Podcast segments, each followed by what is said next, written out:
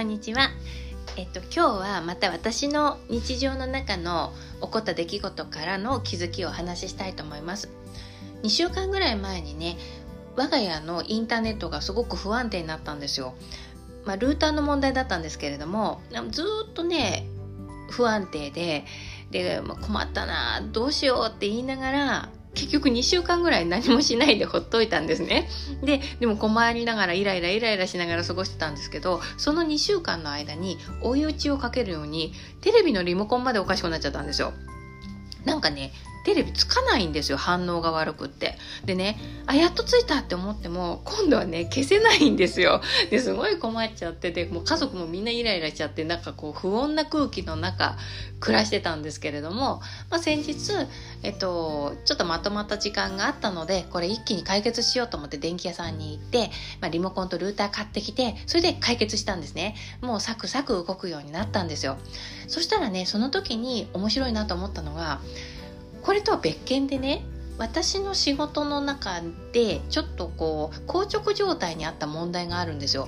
どういうふうな企画をしてやっていったらいいかなとかそういう構成の面で、えーまあ、硬直状態どういうふうに進んでいいかわからないっていうふうに足止めを食らってた問題がこれまたねスコーンって動いてサクサク動くように流れてったんですよ。で、あともう一つ、家族の問題でね、えこれ私の問題じゃないんだけれどもあの私は見守るしかなくてやきもきするしかないっていうような問題があってだからまあどうにもできないですよね硬直状態にあったその問題が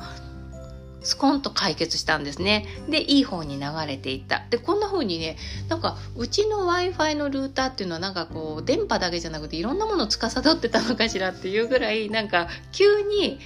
インターネットの開通とともにいろんなものが流れてきた。なんかイメージとしてはね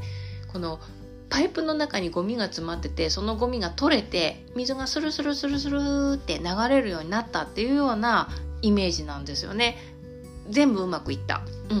うん、でこういうことが起こったんですね。でちょっとこの話は横に置いておいてあの占いでは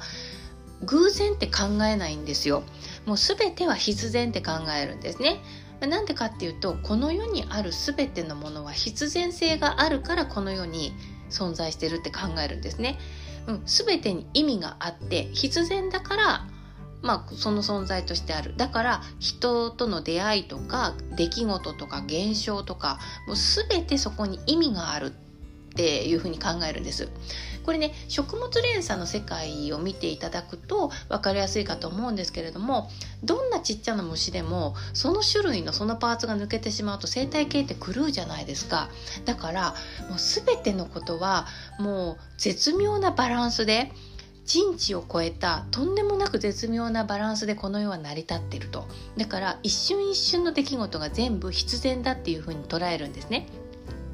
ですのであのこの私のそのルーターが不安定だとかリモコンの反応が悪いだとか仕事でちょっと滞ってることがある。家族の問題で硬直状態にあるものがあるっていうなんかパイプのゴミが詰まってるような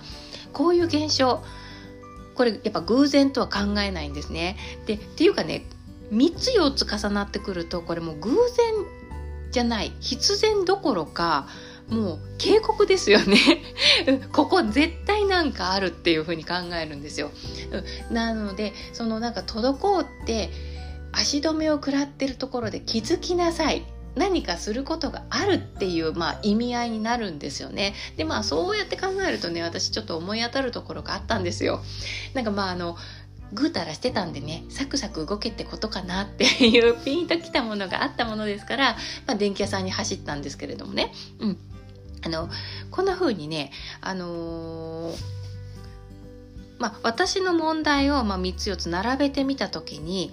一番解決しやすいものって何かなって考えた時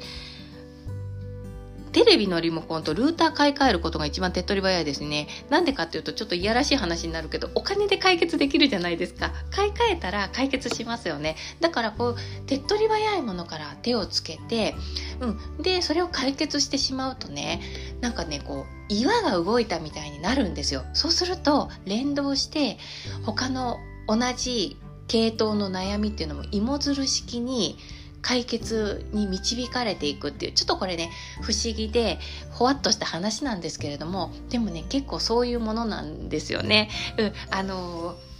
意味があってその3つも4つも同じ悩みとして目の前に現れてることっていうのはあの1つ動かせば全部動く可能性があるですよ。うん。あの、まあ、そういうね、ちょっと実体験の中でまた改めてそれを確信しましたので今日はそんな話をしてみました何か参考にしていただける点があれば嬉しく思いますではまた